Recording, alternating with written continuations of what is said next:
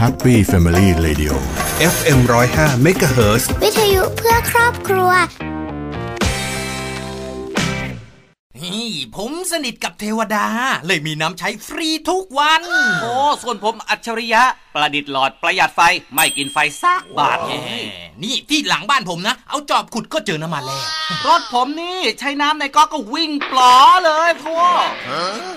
เสียดายที่เรื่องเหล่านี้ไม่มีทางที่จะเป็นจริงเพราะความจริงของวันนี้คือพลังงานไม่ได้หามาง่ายๆและกำลังจะหมดไปร่วมใจประหยัดพลังงานก่อนที่จะหมดไป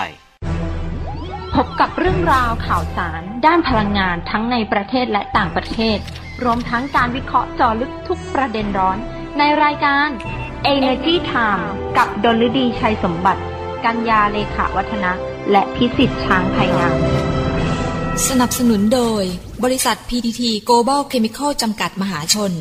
บริษัทปตท.สำรวจและผลิตปิโตรเลียมจำกัดมหาชนปตท.สผ.บุกเบิกพลังงานเพื่อโลกที่ยั่งยืนบริษัทไทยออยล์จำกัดมหาชนมั่นคงด้วยคนที่มุ่งมั่นกลั่นพลังสร้างสรรค์คุณค่า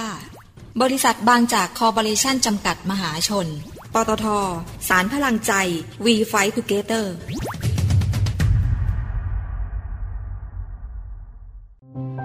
ไม่มีวิกฤตไหนที่คนไทยเอาชนะไม่ได้เพราะคนไทยสร้างสรรค์คนไทยช่วยเหลือกันและไม่ว่าจะเกิดอะไรเราก็ยังยิ้มสู้เพราะความใจสู้ของคนไทยเป็นกำลังใจให้กลุ่มปตท.มุ่งมั่นคิดเพื่ออนาคตและทำสิ่งที่ดีที่สุดเพื่อคนไทยปตท.สานพลังใจ We Fight Togetherถ้าไม่เริ่มต้นค้นหาในวันนั้นคงไม่มีการค้นพบในวันนี้พบแหล่งพลังงานเพื่อคนไทยขับเคลื่อนเศรษฐกิจและทุกชีวิตให้เติบโตจะไปสุดขอบฟ้าด้วยพลังรวมใจคือผู้ไปถึงดวงดาวที่ฝันไฟเติบโตไปพร้อมกันก้าวไปกับทุกคนบริษัทปตท.สำรวจและผลิตปิโตรเลียมจำกัดมหาชนพลังความร่วมมือเพื่อพลังงานที่ยั่งยืน Energy Time ข่าวพลังงานมิติใหม่ใกล้ตัวเราสวัสดีค่ะขอต้อนรับผู้ฟังเข้าสู่รายการ Energy Time นะคะประจำวันพุธที่ห้าพฤษภาคมสองพันห้าร้อยหกสิบสี่อยู่กับดิฉันดลฤดีชัยสมบัตินะคะอ่าวันนี้ค่ะมาเจอเจอกันอีกหนึ่งวันก็จะนำเรื่องราวข่าวสารทางด้านพลังงานนะคะที่น่าสนใจมาพูดคุยให้ฟังในวันนี้วันนี้มีตัวเลขการรายงานภาพรวมการใช้น้ำมันเชื้อเพลิงเฉลี่ยต่อวันในรอบสามเดือนของปีสองพันห้าร้อยหกสิบสี่ก็คือเดือนมกราคมเดือนกุมภาพันธ์แล้วก็เดือนมีนาคมออกมาแล้วนะคะเดาได้ไม่ยากค่ะลดลงแน่นอนนะคะอืมก็เดี๋ยวมาดูรายละเอียดกันนะคะ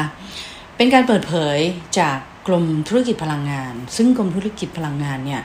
ก็รายงานตัวเลขภาพรวมของการใช้น้ำมันเชื้อเพลิงเนี่ยออกมาทุกเดือนอยู่แล้วนะคะแล้วก็ล่าสุดนี้ก็คือตัวเลขสามเดือนออกมาแล้วนะคะโดยบอกว่าภาพรวมเนี่ยมันลดลงนะ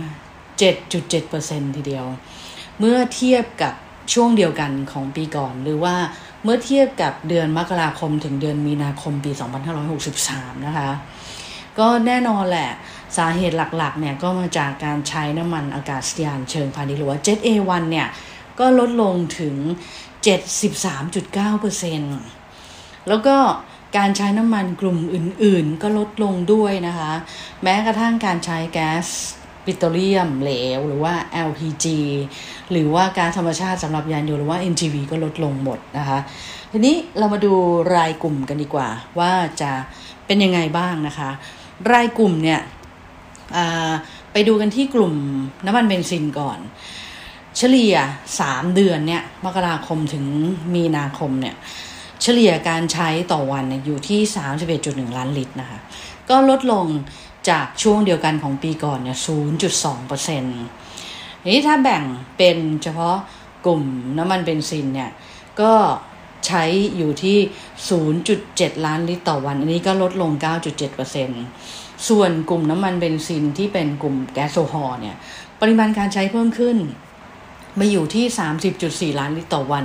เพิ่มขึ้น ศูนย์จุดหนึ่งเปอร์เซ็นต์ นิดหนึ่งนะคะแต่ว่าถ้าเกิดว่าดูกลุ่มเบนซินเฉพาะเดือนมีนาคมปีนี้เนี่ยก็พบว่าการใช้ในภาพรวมเนี่ยเพิ่มขึ้นมาเฉลี่ยอยู่ที่ สามสิบสามจุดเก้า ล้านลิตรต่อวันเมื่อเทียบกับเดือนมกราคมแล้วก็เดือนกุมภาพันธ์ที่ผ่านมาโดยเดือนมกราคมเนี่ยเฉลี่ยการใช้อยู่ที่ ยี่สิบเจ็ดจุดสาม ล้านลิตรต่อวันแล้วก็เดือนกุมภาพันธ์เนี่ยเฉลี่ยการใช้อยู่ที่ สามสิบสองจุดสอง ล้านลิตรต่อวันนะคะส่วนน้ำมันแก๊สโซฮอล์เพิ่มขึ้นทุกประเภทเลยทุกประเภทเลยทุกชนิดเลยนะยกเว้นยกเว้น อี แปดสิบห้า นะน่าจะไม่เพิ่มนะคะซึ่งการใช้น้ำมันเบนซินที่เพิ่มขึ้นในเดือนมีนาคมเนี่ยเป็นผลจากมาตรการผ่อนคลายมาตรการแล้วก็ข้อบังคับต่างๆตั้งแต่เดือนกุมภาพันธ์เป็นต้นมานะคะหลังจากที่สถานการณ์การแพร่ระบาดของเชื้อโคเอ่อเชื้อไวรัสโควิด สิบเก้า ระลอกสองเนี่ยดีขึ้นนะคะคือช่วงเดือนกุมภาพันธ์เนี่ยมันดูเหมือนจะดีขึ้นแต่ว่าเดือนเมษายนที่ผ่านมาเนี่ยก่อนเทศกาลสงกรานต์เนี่ยโอ้ยหนักหนาสาหัสมากนะคะก็กลับมาระบาดในระลอกที่สามดังนั้นช่วงเดือนกุมภาพันธ์ที่เขามีการผ่อนคลายมาตรการข้อบังคับต่างๆเนี่ยการใช้ก็เพิ่มขึ้นแล้วก็ส่งผลมาถึงเดือนมีนาคมด้วยเพราะว่าเดือนมีนาคมเนี่ยการระบาดระลอกสามยังไม่มานะคะระลอกที่สามเนี่ยเรามาระบาดในช่วงของเดือนเมษายนนะคะมาดูกลุ่มน้ำมันดีเซลบ้างเฉลี่ยในรอบสามเดือนแรกของปีนี้เนี่ยอยู่ที่ หกสิบเจ็ดจุดสอง ล้านลิตรต่อวันเราก็ยังใช้น้ำมันดีเซลเยอะอยู่นะคะเยอะกว่าน้ำมันเบนซินนะในบ้านเราเพราะว่าน้ำมันดีเซลเนี่ยประเทศไทยเนี่ยถือว่าเป็นเป็นน้ำมันเศรษฐกิจนะคะใช้ทั้งในรถกระบะในรถบรรทุกต่างๆนะคะในภาคขนส่งจะใช้เยอะนะคะแต่ว่าก็ลดลงนะจากช่วงเดียวกันของปีก่อนเนี่ยเล็กน้อยนะคะลดลงไป ศูนย์จุดหกเปอร์เซ็นต์ ทีนี้ถ้าแบ่งเป็นแต่ละประเภทนะคะน้ำมันดีเซลหมุนเร็ว บี เจ็ด เนี่ยปริมาณการใช้ก็อยู่ที่ สี่สิบ ล้านลิตรต่อวันก็ลดลง ยี่สิบสองจุดสามเปอร์เซ็นต์ อันเนี้ยมันจะลดลงไปเรื่อยๆนะคะเนื่องจากว่าที่ผ่านมาเนี่ยเราปรับให้น้ำมันดีเซลหมุนเร็ว บี สิบ เนี่ยมาเป็นน้ำมันดีเซลหมุนเร็วธรรมดาซึ่งเป็นเกรดมาตรฐานของประเทศแล้วนะเพราะฉะนั้นเนี่ยคนที่ใช้ บี เจ็ด เนี่ยก็จะเปลี่ยนมาใช้ บี สิบ เนี่ยมากขึ้นนะคะแล้วต่อไปในอนาคต บี เจ็ด เนี่ยก็จะต้องค่อยๆลดน้อยลงไปเรื่อยๆจนหายไปจากตลาดเองซึ่งในส่วนของน้ำมันดีเซลหมุนเร็วธรรมดาหรือว่า บี สิบ เนี่ยเริ่มจำหน่ายมาตั้งแต่ปลายเดือนพฤษภาคมปีสองพันห้าร้อยหกสิบสองนะคะนี้ปริมาณการใช้เขาก็ต้องเพิ่มขึ้นแหละเพราะได้จาก บี เจ็ด มาเฉลี่ยการใช้สามเดือนเนี่ยก็อยู่ที่ ยี่สิบสามจุดเก้า ล้านลิตรต่อวันในขณะที่น้ำมันดีเซลหมุนเร็ว บี ยี่สิบ นะคะมีปริมาณการใช้อยู่ที่หนึ่งล้านลิตรต่อวันส่วนการใช้น้ำมันอากาศยานเชิงพาณิชย์หรือว่า Jet เอ วัน เนี่ยอันนี้ก็รู้อยู่แล้วว่ามันลดลงเรื่อยๆนะคะเฉลี่ยการใช้อยู่แค่ สี่จุดหก ล้านลิตรต่อวันเท่านั้นเองลดลงจากช่วงเดียวกันของปีก่อนเนี่ย เจ็ดสิบสามจุดเก้าเปอร์เซ็นต์ ก็คือยังลดลงเรื่อยๆนะเพราะว่าตอนนี้เองเนี่ยด้วยสถานการณ์ของการแพร่ระบาดของเชื้อไวรัสโควิด สิบเก้า เนี่ยมันไปส่งผลให้ธุรกิจการท่องเที่ยวแล้วก็การโดยสารเครื่องบินเนี่ยได้รับผลกระทบอย่างหนักเลยแล้วก็เราก็ยังไม่มีเที่ยวบินในเชิงพาณิชย์ที่จะแบบเดินทางไปท่องเที่ยวนะยกเว้นมีเที่ยวบินที่จำเป็นจริงๆว่าสำหรับคนที่ต้องเดินทางมาทำธุรกรรมแล้วก็ต้องได้รับอนุญาตด้วยนะหรือว่าเดินทางมาทำงานนะคะอืมก็ยังไม่รู้นะว่าในส่วนของ Jet เอ วัน หรือว่าน้ำมันอากาศยานเนี่ยมันจะฟื้นตัวเมื่อไหร่นะคะไปดูในส่วนของก๊าซปิโตรเลียมเหลวหรือว่า แอล พี จี กันบ้างก็แก๊สหุงต้มนี่แหละที่เราใช้กันอยู่นะคะเฉลี่ยการใช้เนี่ยสามเดือนนะคะอยู่ที่ สิบหกจุดสี่ ล้านกิโลกรัมต่อวันก็เพิ่มขึ้นนะคะจากช่วงเดียวกันของปีก่อน สองจุดห้าเปอร์เซ็นต์ เอ๊ะเป็นเพราะว่าเรา work from home หรือเปล่าหยุดเชื้อเพื่อชาติไหมทำงานกันที่บ้านไหมก็อาจจะมีการใช้แก๊สหุงต้มกันมากขึ้นหรือเปล่านะคะนี้มาดูเป็นรายภาคดีกว่า แอล พี จี ภาคปิโตรเคมีเนี่ยขยายตัวแล้วก็มีการใช้มากที่สุดอยู่ที่ หกจุดแปด ล้านกิโลกรัมต่อวันอันนี้เพิ่มขึ้น สิบสองจุดห้าเปอร์เซ็นต์ ทีเดียวรองลงมาก็คือภาคอุตสาหกรรมมีการใช้อยู่ที่ หนึ่งจุดเก้า ล้านกิโลกรัมต่อวันก็เพิ่มขึ้น ห้าเปอร์เซ็นต์ ส่วนภาคครัวเรือนเนี่ยมีการใช้อยู่ที่ ห้าจุดแปด ล้านกิโลกรัมต่อวันอันนี้เพิ่มขึ้น หนึ่งจุดเจ็ดเปอร์เซ็นต์ นะคะแล้วก็ภาคขนส่งเนี่ยมีการใช้ลดลงมากที่สุดคือ หนึ่งจุดเก้า ล้านกิโลกรัมต่อวันก็ลดลงถึง ยี่สิบสองจุดห้าเปอร์เซ็นต์ เราจะเห็นได้ว่าภาคครัวเรือนนะภาคอุตสาหกรรมแล้วก็ภาคปิโตรเคมีเนี่ยมันเพิ่มขึ้นหมดเลยนะคะในขณะที่ภาคขนส่งเนี่ยลดลงนะสำหรับ แอล พี จี นะคะส่วนการใช้ก๊าซธรรมชาติสำหรับยานยนต์หรือว่า เอ็น จี วี เนี่ยเฉลี่ยอยู่ที่ สามจุดสาม ล้านกิโลกรัมต่อวันลดลงจากช่วงเดียวกันของปีก่อนนะคะลดลงไป สามสิบเอ็ดจุดสองเปอร์เซ็นต์ เอ็น จี วี นี่ก็การใช้นี่มันน้อยมากๆแล้วนะคะตอนนี้แล้วก็ค่อยๆทยอยลดลงไปเรื่อยๆนะคะเพราะว่าราคาน้ำมันก็ไม่ได้สูงมากนักแล้วก็คนก็ไม่ค่อยนิยมใช้รถ เอ็น จี วี กันเท่าไหร่เดี๋ยวต่อไปนี้กำลังจะไปรถไฟฟ้าแล้วนะต่อไปการใช้น้ำมันก็จะลดลงเรื่อยๆแต่ว่าการใช้ของ เอ็น จี วี ที่ลดลงเนี่ยมันก็เป็นเป็นผลต่อเนื่องมาจากการระบาดของโควิด สิบเก้า นี่แหละประกอบกับจำนวนสถานีบริการแล้วก็รถ เอ็น จี วี ที่ใช้ลดลงด้วยนะคะมาดูในภาพของการนำเข้าน้ำมันเชื้อเพลิงเดือนมกราคมถึงเดือนมีนาคมปีสองพันห้าร้อยหกสิบสี่กันบ้างก็เฉลี่ยอยู่ที่ เก้าแสนสองหมื่นสองพันหนึ่งร้อยยี่สิบ บาร์เรลต่อวันก็ลดลงนะคะเมื่อเทียบกับช่วงเดียวกันของปีก่อนลดลงไป สี่จุดเก้าเปอร์เซ็นต์ นี้ถ้าแบ่งเป็นการน้ำมันการนำเข้าน้ำมันดิบเนี่ยก็จะเฉลี่ยอยู่ที่ แปดแสนเจ็ดหมื่นเก้าพันสี่ร้อยแปดสิบ บาร์เรลต่อวันน้ำมันดิบก็ลดลงไป ห้าจุดสองเปอร์เซ็นต์ นะคะแล้วก็มูลค่าของการนำเข้าน้ำมันดิบก็ลดลงด้วยมูลค่าการนำเข้าอยู่ที่ สี่หมื่นแปดพันเจ็ดสิบสี่ ล้านบาทต่อเดือนค่ะอันนี้ลดลงไปร้อยละ สิบสองจุดหกเปอร์เซ็นต์ ส่วนการนำเข้าน้ำมันสำเร็จรูปนะคะเพิ่มขึ้นนะมาอยู่ที่ สี่หมื่นสองพันหกร้อยสี่สิบ บาร์เรลต่อวันอันนี้เพิ่มขึ้น ศูนย์จุดสี่เปอร์เซ็นต์ คิดเป็นมูลค่านำเข้ารวมก็ สองพันห้าร้อยแปดสิบเก้า ล้านบาทต่อเดือนนะคะเพิ่มขึ้นก็ สิบสองจุดเก้าเปอร์เซ็นต์ส่วนการส่งออกน้ำมันสำเร็จรูปเดือนมกราคมถึงเดือนมีนาคมสองพันห้าร้อยหกสิบสี่เนี่ยมีนำเข้าแล้วก็ต้องมีส่งออกด้วยนะคะ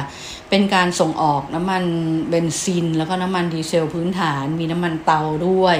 มีน้ำมันอากาศยานมีน้ำมันก๊าซแล้วก็ แอล พี จี นะคะปริมาณการส่งออกก็อยู่ที่ หนึ่งแสนหกหมื่นแปดพันแปดร้อยเจ็ดสิบสี่ บาร์เรลต่อวันก็ลดลงมาหกจุดห้าเปอร์เซ็นต์ คิดเป็นมูลค่าการส่งออกก็ เก้าพันเก้าร้อยแปดสิบห้า ล้านบาทต่อเดือนก็ลดลงเหมือนกันนะคะ สามจุดเจ็ดเปอร์เซ็นต์ นี่ถ้าเราดูดูเฉพาะ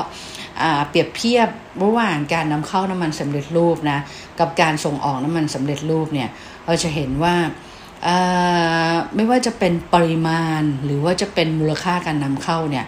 เราสามารถส่งออกได้สูงกว่าการนำเข้าน้ำมันสำเร็จรูปนะซึ่งหลายๆคนนะชอบถามดิฉันนะว่าเฮ้ยทำไมบ้านเราเนี่ยมีโรงกลั่นน้ำมันแล้วก็มีตั้งหลายโรงนะแล้วก็มีน้ำมันเนี่ยเหลือเยอะแยะเลยทำไมเราต้องไปนำเข้าแล้วทำไมน้ำมันที่เหลือๆนี่มาไม่เอามาใช้ในบ้านเราให้หมดเอาส่งออกอย่างเดียวไม่ได้เหรอคือแต่ละประเทศเนี่ยสเปคน้ำมันไม่เหมือนกันเวลาเข้ากลั่นออกมาแต่ละโรงกลั่นเนี่ยสเปคมันก็ไม่เหมือนกันด้วยนะบางบางที่กลั่นได้น้ำมันเบนซินเยอะบางที่กลั่นได้ดีเซลเยอะบางที่กลั่นได้ผลิตภัณฑ์อื่นเยอะแต่ตอนนี้คงปรับตัวกันหมดแล้วล่ะใครที่กลั่นใครที่กลั่นน้ำมันอากาศยานเยอะอาจจะต้องมาแคร็กเป็นอย่างอื่นนะเพราะมันขายไม่ได้เลยตอนนี้นะคะเอาไปผลิตเป็นผลิตภัณฑ์อื่นทีนี้ส่วนที่นำเข้าของน้ำมันสำเร็จรูปเนี่ยก็คือส่วนที่เขาเรียกว่าเป็น จี เบท เนี่ยหรือว่าเป็นสเปคที่บ้านเราเนี่ยไม่มีไม่มีนะคะผลิตไม่ได้นะเราก็นำเข้า จี เบท เนี่ยพวกของมาผสมพวกแก๊สโซฮอล์เก้าสิบห้าแก๊สโซฮอล์เก้าสิบเอ็ดอะไรพวกเนี้ยนะคะ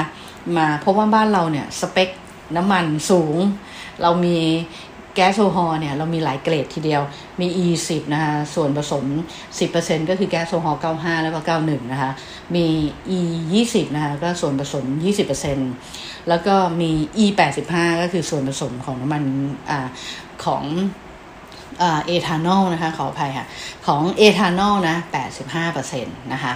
อ่าซึ่งมันก็จะมีเขาเรียกว่าหัวเชื้อก็ได้นะคะหัวเชื้อหรือว่าอาจจะเป็นแบบสารพวกเพิ่มคุณภาพน้ำมันสารเติมแต่งอะไรพวกนี้นะคะซึ่งซึ่งในบ้านเราเนี่ยอาจจะผลิตได้ไม่พอหรือบางประเภทผลิตไม่ได้เราก็ต้องนำเข้ามาแต่ในส่วนที่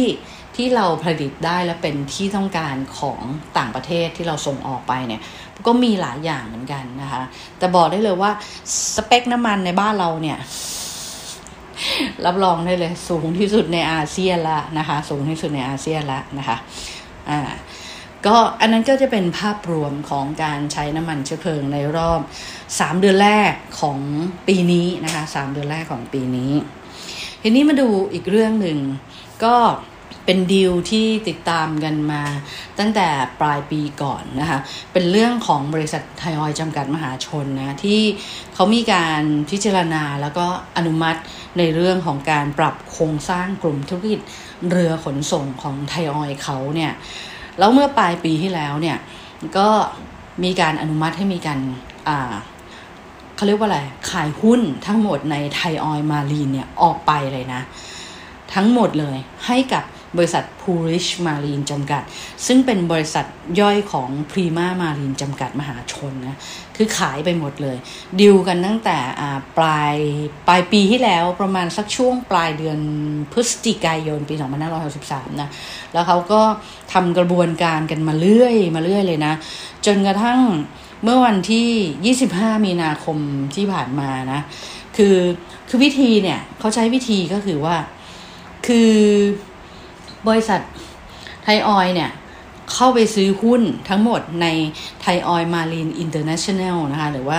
ที โอ เอ็ม ไอ ซึ่งถือหุ้นในบริษัทไทยออยล์มารีน หนึ่งร้อยเปอร์เซ็นต์ นะหรือว่า ที เอ็ม มาละคือเอาไทยออยล์มารีนอินเตอร์เนชั่นแนลก็บริษัทลูกของไทยออยล์เนี่ยไปซื้อหุ้นไทยออยล์มารีน หนึ่งร้อยเปอร์เซ็นต์ แล้วก็ซื้อมาในราคา สองร้อยเจ็ดสิบเจ็ดจุดหนึ่งแปด ล้านบาทนะคะแล้วเอาหุ้นที่ซื้อมานี่แหละไปจำหน่ายแล้วก็โอนให้กับบริษัท Purish Marine นะคะทั้งหมดเลยที่ถืออยู่ในอ่า ที เอ็ม แล้วก็ทำเสร็จไปเมื่อวันที่สามสิบเมษายนที่ผ่านมานี่เองแต่ว่า Purish Marine เนี่ยเขาซื้อไปในราคาขายหุ้นรวม แปดร้อยห้าสิบแปดจุดหกศูนย์ ล้านบาทนะคะเพราะฉะนั้นเนี่ยเลยทำให้ Thai Oil Marine เนี่ยสิ้นสภาพในการที่เป็นบริษัทย่อยของบริษัทนะคะซึ่งการที่ทางไทยออยล์เองเนี่ยเขาปรับโครงสร้างธุรกิจในครั้งนี้เนี่ยก็เพราะว่าเขาอยากจะจัดสรรทรัพยากรที่มีอยู่เนี่ยในการมุ่งมั่นแล้วก็พัฒนาในส่วนของธุรกิจหลักอื่นๆได้อย่างเต็มที่แล้วก็มีประสิทธิภาพมากขึ้นเพราะว่าเขามีแผนระยะยาวแล้วไงวางกลยุทธ์ไว้แล้วแล้วก็เมื่อเร็วๆนี้เองอ่ะคุณวิรัตเอื้อลุมิตประธานเจ้าหน้าที่บริหารและกรรมการผู้จัดการใหญ่ของไทยออยล์เนี่ยก็ออกมาประกาศแล้วไงวิสัยทัศน์เขาเนี่ยพันธกิจเขาเนี่ยอยากจะเดินไปสู่ความเป็นองค์กรร้อยปีไงเพราะว่าเขาผ่านหกสิบปีมาแล้วนะคะแต่ว่าเขายังไม่เกษียณอายุนะ เขาก็จะเดินหน้าสู่การเป็นองค์กรร้อยปีไปนะคะซึ่งก็ก็น่าสนใจทีนี้ที่หยิบเรื่องนี้มาพูดก็เพราะว่าคือเมื่อก่อนเนี้ยไทยออยล์เนี่ยอ่าไทยออยล์เนี่ยเป็นโรงกลั่นน้ำมันโรงแรกเลยที่เกิดขึ้นในประเทศไทยอายุยาวนานมากก็เนี่ยหกสิบปีแล้วเห็นไหมคะหกสิบปีไทยออยล์แล้วเนี่ยไงอ่าแต่ว่าเขามีการปรับปรุงคุณภาพมาเรื่อยๆแล้วตัวบริษัทไทยออยล์เนี่ยคือเขามีเขาตั้งกองเรือขึ้นมาแล้วเขาก็ตั้งไทยออยล์มารีนขึ้นมาใช่ไหมคะซึ่งตอนนั้นเองเขาก็รับส่งรับส่งอะไรเงี้ยแต่เนื่องจากว่าธุรกิจเดินเรือในโลกนี้ไม่ว่าจะเป็นทางจีนทางญี่ปุ่นอะไรเนี่ยหรือทางรัสเซียทางยุโรปทางอะไรเนี่ยเขามีธุรกิจการให้บริการการเดินเรือเลยลักษณะแบบนี้ไปทั่วโลกเลยซึ่งการที่เราเนี่ยต้องแบกกองเรือเอาไว้อ่ะการที่ไทยออยล์ต้องแบกกองเรือไว้อ่ะที่มันต้องมีค่าบำรุงรักษามีค่าน้ำมันมีอะไรหลายอย่างมากเลยต้องบริหารจัดการเอาคนมาลงตรงเนี้ย เพราะฉะนั้นในขณะที่ไปเช่าเนี่ยถูกกว่าเพราะมีให้เช่าทั่วโลกเลยนะคะเพราะฉะนั้นก็เลยแต่ในใจว่าขายธุรกิจนี้ออกไปต้องจะได้ไม่ต้องมาเสียเวลาบริหารตรงนี้เพราะไงน้ำมันเนี่ยมีคนรับจ้างอยู่แล้วที่จะนำเข้าส่งออกให้อยู่แล้วนะคะแล้วบริษัท Prima Marine จำกัดมหาชนเองเนี่ยเขาก็เป็นมืออาชีพทางด้านนี้นะเพราะว่าเขาก็จับมือเป็นพันธมิตรทางธุรกิจกับนิปปอนยูเซ็นคาบูชิกิไคชาด้วยนะซึ่งเป็นผู้ประกอบกิจการขนส่งสินค้าพลังงานแล้วก็ขนถ่ายสินค้าทั้งทางบกทางน้ำแล้วก็ทางอากาศรายใหญ่ที่สุดเลยนะของโลกเลยนะระดับโลกเลยนะคือเขาก็ไปจับมือกันใช่ไหมแล้วเขาก็มาเนี่ยมาร่วมกันให้อ่าบริการขนส่งแล้วก็จัดเก็บผลิตภัณฑ์คือPrima Marineเนี่ยทั้งขนส่งทั้งจัดเก็บผลิตภัณฑ์ปิโตรเลียมแล้วก็ปิโตรเคมีเหลวทางเรือรายใหญ่ที่สุดของประเทศไทยนะพอจับมือกันปุ๊บเนี่ยก็จัดหาเรือนะ บี แอล ซี ซี ขนาดบรรทุกประมาณสักอ่า สามแสน อ่าเมตริกตันหรือว่าสองล้านบาร์เรลเนี่ยให้กับบริษัท พี ที Investment Group Limited เนี่ยหรือว่า พี ที เนี่ยซึ่งซึ่งทาง Prima Marine เนี่ยเขาถือหุ้นอยู่ ร้อยเปอร์เซ็นต์ นะมาให้บริการขนส่งปิโตรเลียมระหว่างประเทศเนี่ยก็เอาบริษัทนี้แหละอ่า พี ที เนี่ยมาให้บริการขนส่งปิโตรเลียมระหว่างประเทศกับกลุ่มไทยออยล์เป็นระยะเวลาสิบปีโดยเริ่มให้บริการเนี่ยตั้งแต่ช่วงต้นเดือนพฤษภาคมนี้เลยนะคะซึ่งนี่ไงคือคือตอนที่เขาคุยเรื่องขายไทยออยล์มารีนเนี่ยเขาคงคุยเรื่องนี้กันแล้วว่าเนี่ยถ้าเกิดว่าขายให้Prima Marineในราคาที่น่าสนใจตกลงกันได้นะแล้วPrima Marineก็มารับช่วงต่อเลยเนี่ยให้บริการขนส่งให้กับทางไทยออยล์เนี่ยมันก็เป็นเป็นการประสานผลประโยชน์ที่ลงตัวพอดีนะคะแล้วก็รอยต่อระหว่างช่วงเปลี่ยนผ่านเนี่ยก็ไม่ได้มีปัญหาอะไรโอนบริษัทกันไปวันที่สามสิบเมษายนที่ผ่านมาวันที่หนึ่งพฤษภาคมก็ให้บริการไทยออยล์เหมือนเดิมเลยเท่ากับว่าการดำเนินธุรกิจของไทยออยล์เนี่ยก็ไม่สะดุดเลยแล้วก็การซื้อไทยออยล์มารีนมาของPrima Marineเนี่ยก็ทำให้สามารถดำเนินงานได้ต่อเนื่องเลยเพราะว่าเนี่ยเขาได้สัญญา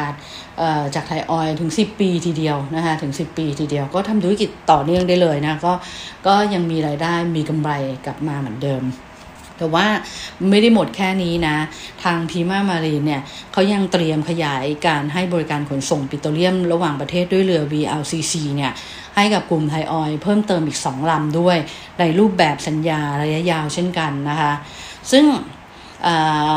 ก็คาดว่านะเรือ บี แอล ซี ซี ลำที่สองแล้วก็ลำที่สามเนี่ยจะเข้ามาให้บริการกับกลุ่มไทยออยล์ในช่วงกลางปีแล้วก็ปลายปีสองพันห้าร้อยหกสิบห้านี้ได้นะคะอืม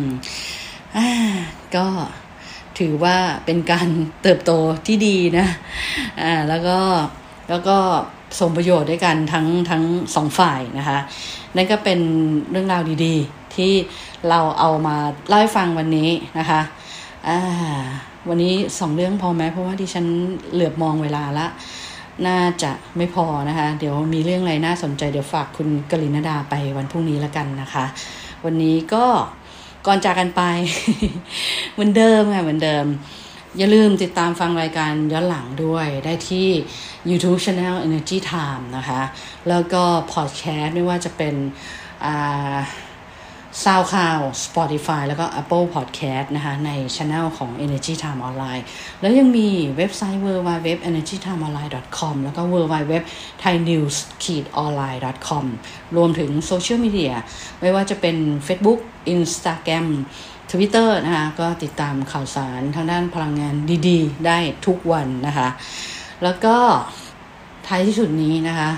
วันนี้เห็นตัวเลขของการระบาดของโควิดรอบใหม่นี้แล้วก็ดิฉันก็รู้สึกว่า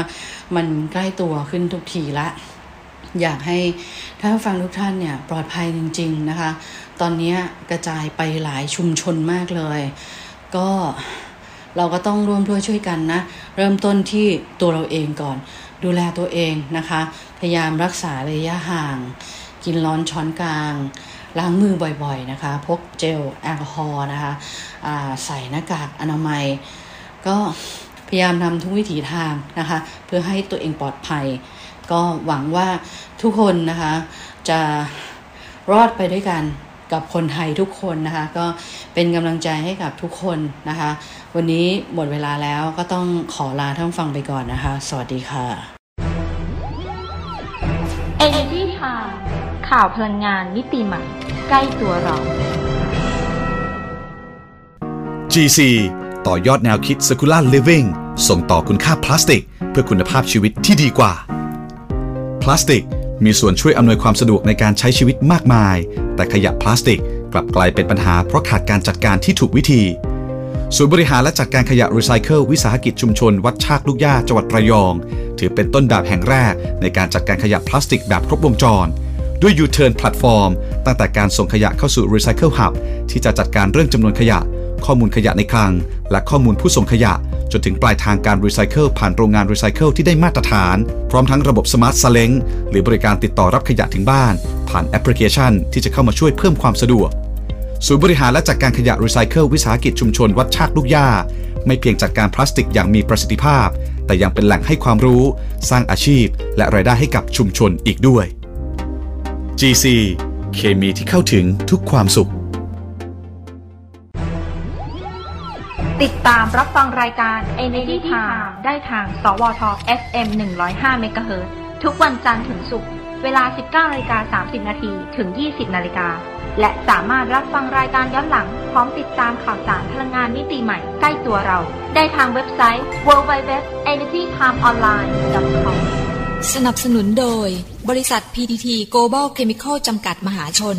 บริษัทปตท.สำรวจและผลิตปิโตรเลียมจำกัดมหาชนปตท.สผ.บุกเบิกพลังงานเพื่อโลกที่ยั่งยืน